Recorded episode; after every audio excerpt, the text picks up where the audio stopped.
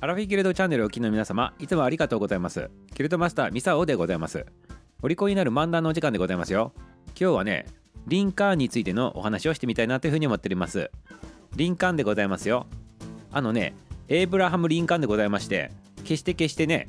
襟にブラが挟まったキラーカーンではないでございますので皆様お聞き間違いのないようによろしくでございますよ。はいもう一度言わさせていただきます。襟にブラが挟まったキラーカーン。ではございませんのでねよろしくでございますよ。はいこの方はねプロレスラーではなくアメリカの歴代大統領のね一人でございます。そのエイブラハム・リンカーンさんでございますのでよろしくでございます。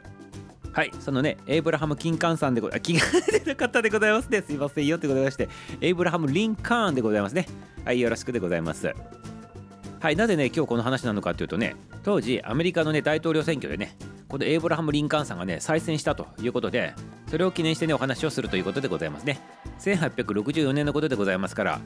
江戸時代でございますね。江戸時代日本でいうともう完全にねあの黒船が来航してきてねあの黒船騒動がなっとってね2回目の来航するとかしないとかっていうそれぐらいの時でね日本中がねちょうどあの幕末にね向けてのねあの時期でございますね。あの時にねアメリカの方でもねまあいろいろねこう吸ったもんだがありまして南北戦争とかねあってねこう奴隷解放に向けてのこの取り組みがされとったということなわけでございますね。そのねリンカーンさんのお話をねちょっと今からね面白おかしくねしてみたいなと思っておりますので、ね、よろしくでございますよ。まずねこのアメリカの歴史の中でこのエイブラム・リンカンさんという大統領さんね3本の指に入るあのこうなんていうか人気なね大統領さんでございましてね尊敬されとるそうでございますよ。でねアメリカ16代大統領でございましてあのね皆さんご存知の南北戦争でございます。奴隷解放をめぐってね北部とね南部にねこうアメリカが分かれてね戦っとった戦争でございましてこのリンカーンさんにおいては北軍でございますね。この北部の方をね指導しとったという形になっております。はいまずねこのリンカーンさんでございますけどちょっとね生い立ちの方から見ていきたいなと思っておりますね。これねどのようにしてね大統領になったかっていうのはねこれ結構すごい経緯なんでございましてこれ皆様のねあの人生の中にもね役立つね学びがね満載ということでございましてこのねエブラハムさんのねこのね生涯の成り立ちの方からもねちょっと受け取っていただきたいなと思ってねこの話をさせていただきますよ。はいではよろしいでございますか？まずねまあ、簡単に言うとでございますけどリンカンさんがねか生まれたあのところがね農家でございまして。ほいでねまあ最初はそんなにねあの貧乏ではなかったんでございますけどなんか土地の権利かなんかで偽造されとった土地に住んどったらしくてね追い出されてね違うところ移り住むわけでございますね。そしてこのリンカンさんのこのお父さんとお母さんっていうのはの勉強がねあのこうやったことがない人でございまして教育に対してね疎かったんでございますね。ということで、ね、リンカーンさんがね学校にも行かずねあのこう習うことができなかったんでございます。そしてそんなこんなで少年時代過ごしておる最中にお母さんがね先にねちょっと他界してしまうんでございますね。そしてお父さんが再婚してね新しいお母さんが来るんでございますけどこのねお母さんとの出会いもね素晴らしかったんでございますまずね。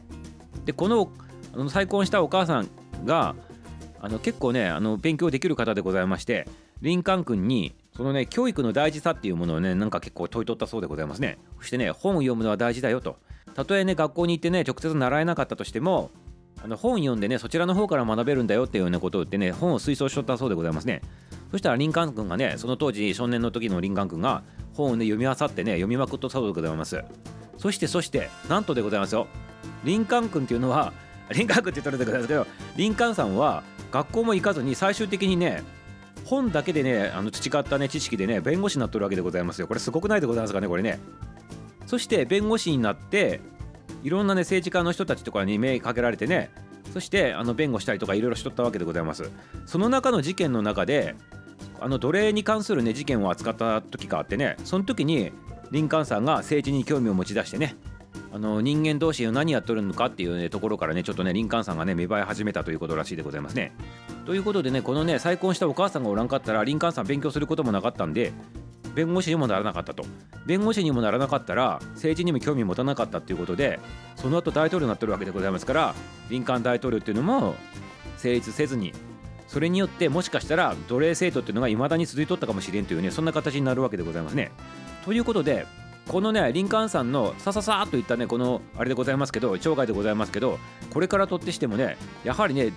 もうねこうストーリーがね人間というのは決まっとるというかねこれがあったからこれがなってこれになってるかこれがあってってつながっとるっていうのがねこう目に取れるようにねあのこう分かるようなねそんなねお手本になるようなあの生涯でございますね。だからねどれほどねあの人との出会いが大事なのかと。そしてそこからね何を学ぶのか。誰と出会ってね何を学ぶのか。そして誰と学ぶのかっていうのはすごく大事なんだなというのねこう気づかされるところではございますね。いかがでございましょうか皆様ね。はいついてきてくださいませ。今日真面目バージョンでございますね。はいミサもリンカンさん好きでございますからね。ちょっと喋り出すとね止まらないやめられない状態かっぱえびせん状態になっておりますけどね。ぜひぜひついてきてくださいませ。そしてねこれねリンカンさんがね大統領になったっていう話ね簡単にしておりますけど実はねリンカーンさんって選挙にねめちゃくちゃいっぱい落ちとるんでございますよ。もうこれかこれかというぐらい選挙に落選して落選してそれでもね関われてあのあのなんていうのメンタルもやられずにねあの何回も何回も立候補してね最終的に大統領になっとるわけでございますから素晴らしいもんでございますね。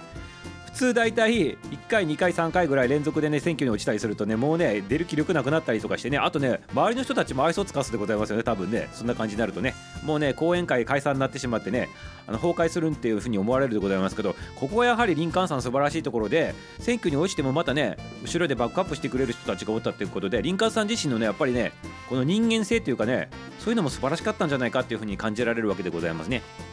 なのでねやっぱりね全てはねその事前準備というかあの今目の前のこのね成果とか結果とかがうまくいかなかったとしてもねやはりねなるべき時にはなるというねそういうねお手本にもなるということでございますね。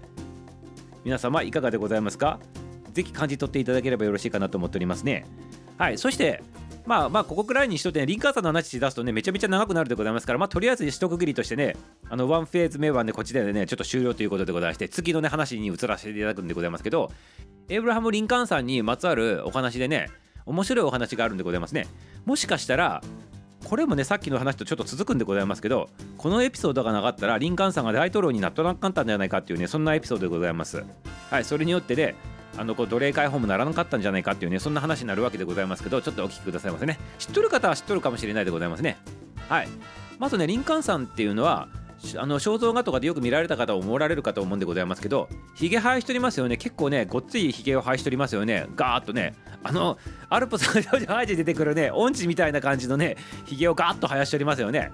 はい。思い出してくださいませそのひげにまつわるエピソードなんでございますけど実はこのリンカンさんって大統領選挙するときになんかうまくいかんかったそうでございますね。そして支持者の人たちがなかなか不縁くてね人気がねあの下回っとってこれはもうね落選ね当然だなというふうに、ね、思われとったそうでございます。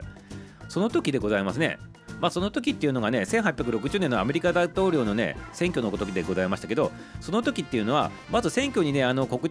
示される時の顔っていうのがねひげがない顔なんでございますよめちゃめちゃねひげ全部剃ってねなんていうかね綺麗に剃ったエリートサラリーマンみたいなねあのこう入れたちなんでございますね。そしてこの顔自体があのもう本当になんか痩せ細っててあのこけとるんでございます方がねリンカンさんってね。そういったね顔立ちでねこうあの写真がね出とるわけでございますね。そしてそれを見た、ね、当時の人たちっていうのはやはりなんかガリガリでひ弱そうでねあのなんていうのこの人大丈夫かなみたいなね風にね印象をつけられとったらしいでございますね。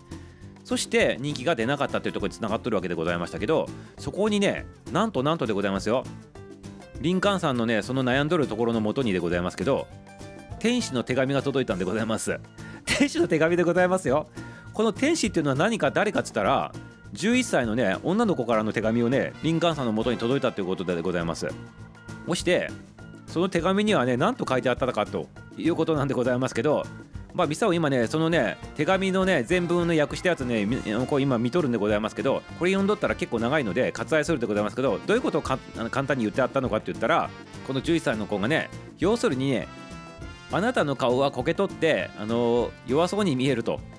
だけど、ひげを生やすことによって、威厳ある顔になって、あの今まであなたに投票しないのでおこうと、